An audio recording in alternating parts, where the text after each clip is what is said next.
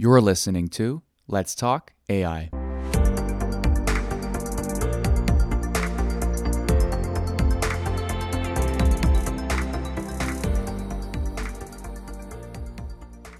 Okay, good day and welcome to Let's Talk AI. Today's guest is Brokoslaw Laschowski, and he's going to talk to us about uh, the great work he's doing in wearables. So over to you, Brock. Well, thank you very much for having me. I really appreciate it. Um, before we get started today, I uh, I just want to take this opportunity to show our support for the people of Ukraine who are fighting for the principles of freedom and democracy against the Russian invasion. Um, and I also want to uh, uh, take a moment to mention uh, an initiative that myself and several other scientists from around the world are developing called Science for Ukraine. And the purpose of the initiative is to provide funding opportunities and support programs for students and researchers who have been affected by the war. And so, if you want to learn more about that program, uh, I would encourage you to visit scienceforukraine.eu. And lastly, I do want to mention that uh, the research lab uh, that I have at, that I work for at the University of Toronto, we are recruiting uh, remote research positions for those who have been affected by the war. Uh, so, if you have an interest in deep learning, computer vision, machine learning, neural networks, uh, please feel free to reach out to me. Excellent. Well, thanks for that intro. So let's let's jump in to learn. And it's okay if I call you Brock. Yes. Excellent. Okay, Brock. So let's jump in and, and learn more about uh, about you and how did you get started on this path? What was that first time that you knew AI is for me? What's it about? Tell us more about that. So I did my PhD at the University of Waterloo. Um, I also did my master's there, uh, but not in AI specifically. Um, I did a lot of work in computer modeling and simulation of human biomechanics. And when I got into my PhD, I wanted to translate some of the things that I learned in biomechanics, uh, specifically working with wheelchair athletes. And I wanted to apply that to devices that can assist uh, individuals in daily life. And so I started looking to what are some technologies that are available. And I pretty quickly got immersed in this whole field of what we refer to as wearable robotics. Uh, and generally, these include prosthetic legs as well as exoskeleton devices that are worn on top of or in parallel with the biological legs. And when I was discussing with my my research team at, at Waterloo what are the opportunities to improve these technologies, we started to look at uh, some of the limitations with regards to their control. And so I will say that right now, even now, I believe all commercially available powered exoskeletons are controlled using some type of manual system. So if a user is wearing an exoskeleton, they will perform some type of exaggerated movement or use a mobile device or a joystick to communicate to the robot what does the user want to do. Does the user want to walk, stand still, maybe sit down? Um, this is kind of analogous to standard driving, where a driver will be driving a car and they themselves are manually controlling the car and communicating to the car where do they want to go and how fast do they want to go. Obviously, there's been this new proliferation and development of autonomous cars where the car uses sensors and various forms of machine learning to make these decisions for itself so the cars control themselves. So I was speaking to my research team at Waterloo taking inspiration from autonomous cars and started thinking about could we automate the control of some of these wearable robots, similar to autonomous cars? Can we give them that intelligence using the current sensors that are on these devices? Okay, so if we look at you know the analogy you gave a car and there's a brake pedal and a gas pedal, are there if someone was wearing one of these exoskeletons, are there are there these kind of levers or triggers or things like is it something they activate with their hands, with their feet, with their like is it is it is it sensing you know the leg movements and things and then ex- it makes accentuates them or, or what are these I call them levers. What are these actuation things? The actuators or the controls, the joystick, I think you called it. Can you elaborate further on that? Yeah, so in commercial systems, it's all done primarily using manual control. So the user, an example would be there would be a smartphone application, and in the application, the user would specify how fast do they want to go. And it could be very simple as two buttons, one with a negative, one with a positive sign. When you click the positive sign, the exoskeleton walks faster, and when you click the negative sign, the exoskeleton walks slower. We obviously want to try to automate this process. And there are researchers doing that, where based on sensors in the leg, for example, maybe that read the torque or the, the angular displacement of various joints, it can then kind of infer what does the user want to do oh, it looks like the user wants to walk faster, then you know we'll provide more assistance and more torque from the motors. Um, and then the opposite it would be true if you want to slow down, for example. So there is those automated systems being developed. What's kind of unique about some of the stuff that myself and my team at Waterloo started to do is integrating vision within this. So this is very important for predicting the future states. So current devices that are developed, current autonomous systems that are being developed in research labs all around the world use sensors that can give you information about the current state of the robot and the user. So what is the user and the robot currently doing? they don't have the ability to predict what does the user necessarily want to do in four steps.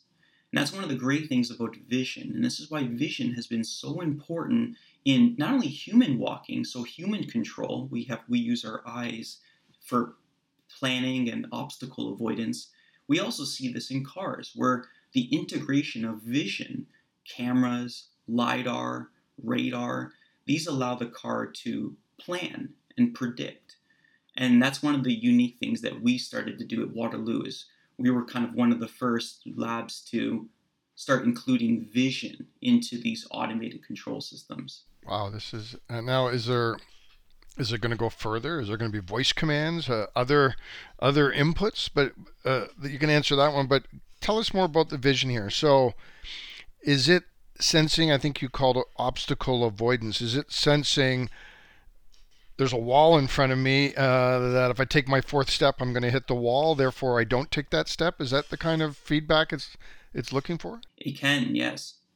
We provide information about a wide variety of different walking environments, and in order to train machine learning systems to identify these unique environments, because they really are unique to walking we have to collect data specifically to train these machine learning systems, assuming it's a supervised system, not unsupervised. And I'm sure your listeners of an AI podcast probably know the difference, but we can go into what are the differences between the two.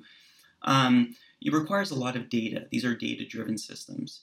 And so that's the first thing we did is that we ended up strapping cameras to a bunch of people and having them walk around and collect data.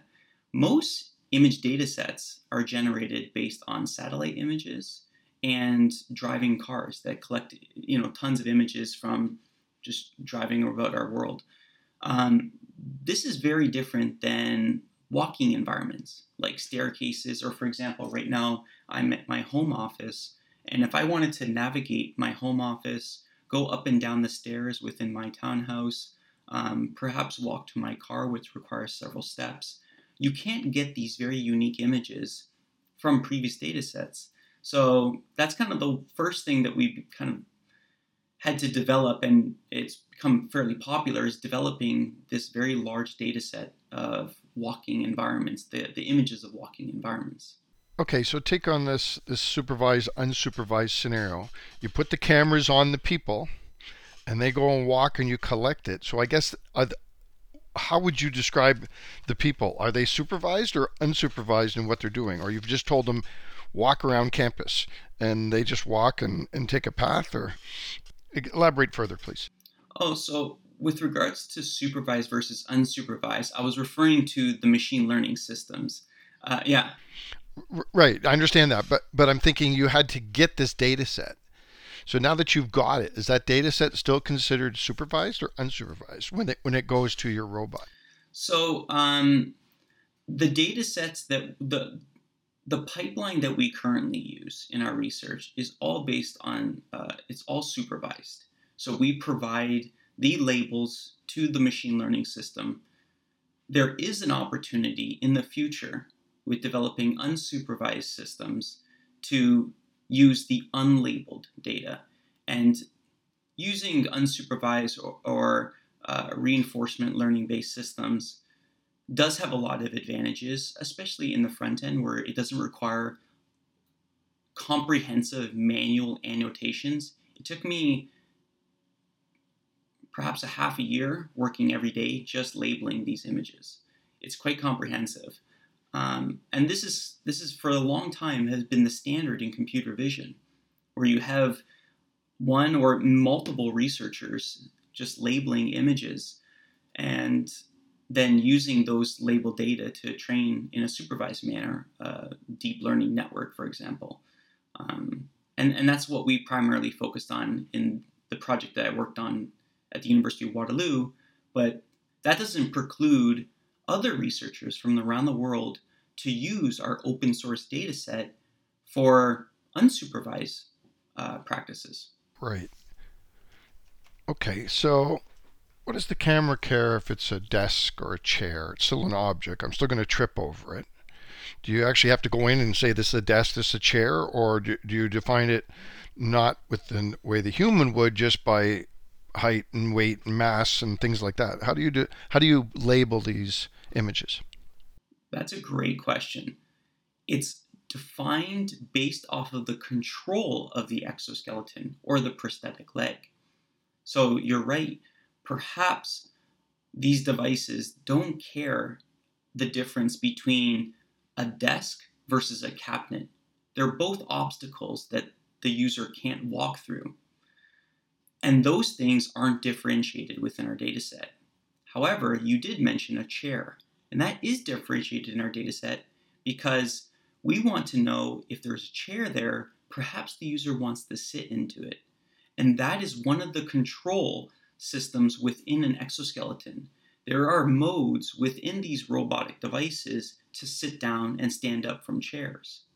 So, if the user wants to do that, it's important for us to be able to identify that there is a seating environment within the proximity of the user, and perhaps the user is getting ready to sit down into a chair. And so, all of the labeling that we did was directed by the control of these devices. So if there's some particular class or some particular object or walking terrain that is of benefit and that aligns with the control of these devices, then we label them specifically that. But for everything else, if the control of the robot can't necessarily make use of that information, then it doesn't necessarily make sense for us to then differentiate the labels of, say, a desk versus a cabinet because the exoskeleton or whatever the wearable robot is, it it can't make use of that information. Okay. Okay. So let's assume this you got it ready to prototype and you're, and you're ready to are you going to put this on a human and and and and, and they're, they're the guinea pig i'm just joking here or like how do you test these when you think we're ready. We're ready to test it. How do you test it? That's a really good question and something that we actually put a lot of thought into. So, the lab that I worked at at the University of Waterloo, uh, it was primarily supervised by uh, John McPhee, who's a professor in systems design engineering. And we also collaborated with Alex Wong, who's another professor in systems design engineering. And both Alex and John use a lot of they're big proponents of simulation based and model based development. Prior to prototyping anything, one of the cool things about working within a computational space like machine learning or computer modeling is that we can do a lot of testing well before we prototype and we test with humans. And that's kind of been the standard in medical research. That's why we call it quote unquote clinical trials. You give some intervention, it could be a therapeutic intervention, like uh, some pharmaceutical, or it could be a device, like a pacemaker or whatever it may be. And we do clinical trials to see how do the users respond and interact with this new intervention. One of the cool things about using modeling and simulation, which again is kind of the focus of Alex Wong and John McPhee, is that we can utilize these computational resources that are efficient and they're very cost effective. You're not having to do very large scale human testing. We can do a lot of stuff in simulation a lot of our machine learning algorithms can be developed and tested on the computer well before we have to do any type of prototyping with physical systems, and more importantly, before we do any testing with humans. So, this way, they're hopefully safer, and we're able to avoid very comprehensive testing uh, in the lab with humans. Okay, so I'm gonna I'm gonna fast forward to the future and get you the crystal ball here let's assume you had a kind of wearable I don't know, let's call them pants, but a, you know, a lower body, for instance, that somebody uh, could put these on. Could these pants walk without the human? You know, I call them pants. Could this exoskeleton, when you finally had done all the things you just said, could it walk on its own? Would that be the intent? That, that's a really good question, and it, it's kind of convoluted, and I'll answer it in a few different ways. Um, well, first, if we were to take these exoskeletons, which you refer to them as pants, I guess for some of your viewers who haven't are they're not familiar with that term exoskeleton, robotic pants might be a way of kind of characterizing what these things look like. And so right now we do have these devices at the university and we work with them and we use them in the lab to test our control algorithms. What we do do is we can hang these on a platform and we can have the legs walk for themselves in the air and we can see how do the joints and how do the feet move in space with some control algorithm. So these aren't necessarily walking on the ground by themselves because that would require balance and balance in walking is very complicated. Anybody who works in clinical settings or in robotics will tell you balance is very challenging. But we are able to have at least the legs move through space as if they were walking. So if you consider that walking, yes, they can do that on their own. I will say though, if we're talking about legs that can just walk on themselves, a walk by themselves, a great example of that might be some of the humanoids and legged robots, like, for example, Boston Dynamics or Agility Robotics. They design bipedal and quadrupedal robots that are able to do these things completely on their own. Right. Yeah, so because I know I've been to the RoboHub there at University of Waterloo, and they have that one large robot. I forgot it, what its name is, and and I know they have it suspended so that it won't fall over because the balance, like you say, is an issue. But I know they've made a lot of progress in making it, you know, in, in walking like uh, movements and functions. Um, interesting. Uh, you know, I know mass is also very important, you know, and so it's not just the the mass of the walking suit or the walking legs it's the person in there as well and and where are they with it? So uh, interesting. So where uh, where does this where's it all going? What, what do you think the future holds? Is is this going to be the kind of thing um, you know people who have um, you know limited mobility as they age? Is this is this for the aged? Uh, paint a picture here of what the future looks like. It's a great question. I will say two things there's advances that need to be done on the design side and advances that need to be done on the control side. And for your viewers who maybe don't have a technical background, design, I'm referring to the physical system. And on the control side, this kind of represents the software. So on the design side, if you've ever seen some of these robots, they're very heavy, very rigid, very cumbersome, arguably impractical for getting in and out of a car, for example, or wearing in everyday life. So on the design side, we need to do a lot to think about how can we minimize the size and the weight of these devices and then also their compliance we don't in in many exam in many applications we probably don't want a device that impedes the user that makes them work against the robot because then that would require them to be to expend more metabolic energy and we don't want to make these robots more taxing on the users um, unless we're using them for some type of maybe physical training and athletic situation. Um, so on the design side, that's what needs to be done. They need to be much more lighter, much more efficient, um, and smaller. On the control side, and that's what I focus on, before anything, we need to evaluate what do users want to do. And it's not quite apparent if you were to take total opposite ends of the spectrum. And I'll go back to cars because it's kind of easier to, to paint that picture because this, this already exists. If you were to compare fully autonomous cars versus manually controlled cars, what do users prefer?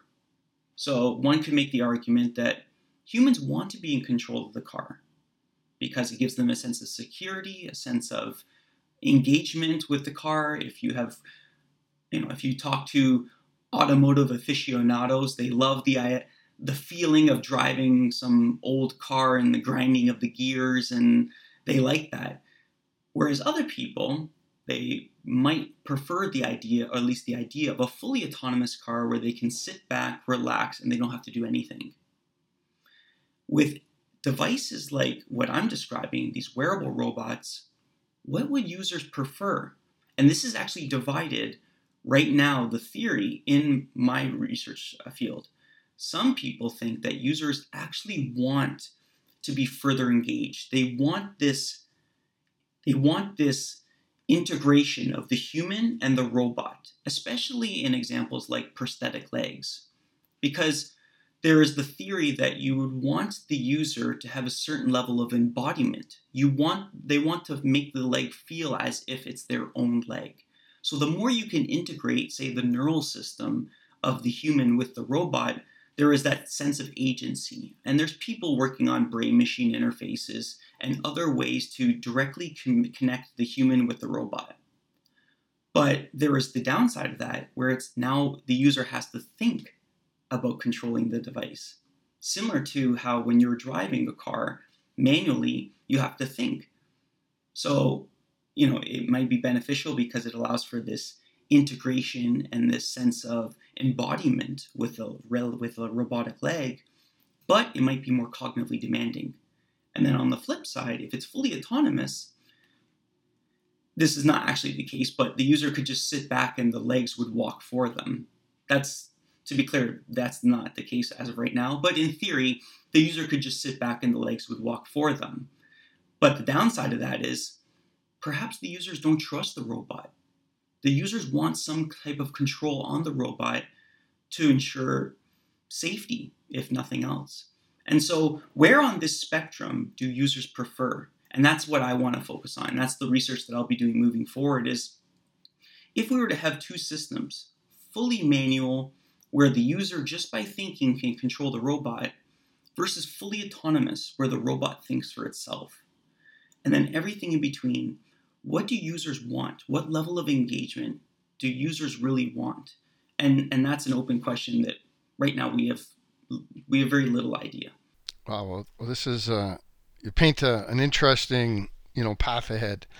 Um, um, we're just going to actually I'm going to turn it back to you for any last thoughts or comments. We're getting close to the end here, and uh, you know, any other things you want to say about um, applications or or thoughts, or is this um, you talk about what people want? Who's they?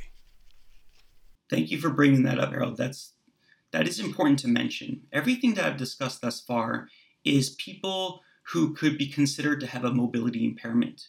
This would include, perhaps most obviously, individuals with spinal cord injury. But people with spinal cord injury actually represent a very small percentage of those with mobility impairments. The overwhelming majority of those within that class would be considered uh, those who have a stroke, osteoarthritis, or perhaps most prominently is the elderly population the percentage of the world population that is considered 65 plus is fairly large. It's about a half a billion people right now, and that's projected to exponentially increase over the coming decades. So, if you're looking to design technologies to help people and have a broad impact, focusing on the older population or the elderly population would appear to be uh, a great investment. But I will say that these devices can also be used for people without a mobility impairment. In an occupational setting, for example, firefighters, search and rescue, military, and then perhaps if it's light enough and sleek enough to support professions like nursing or surgeons to allow them to stand for long periods of time um, while presumably not fatiguing the user. Well, as long as we don't allow any of the athletes in the Olympics to wear them, I think we'll be we'll be good. Well, I'm just going to wrap up then. Uh, Brock, thanks very much for this insightful uh, interview, if you want to call it that, and and uh, thanks for contributing to our Let's Talk AI. Thank you very much.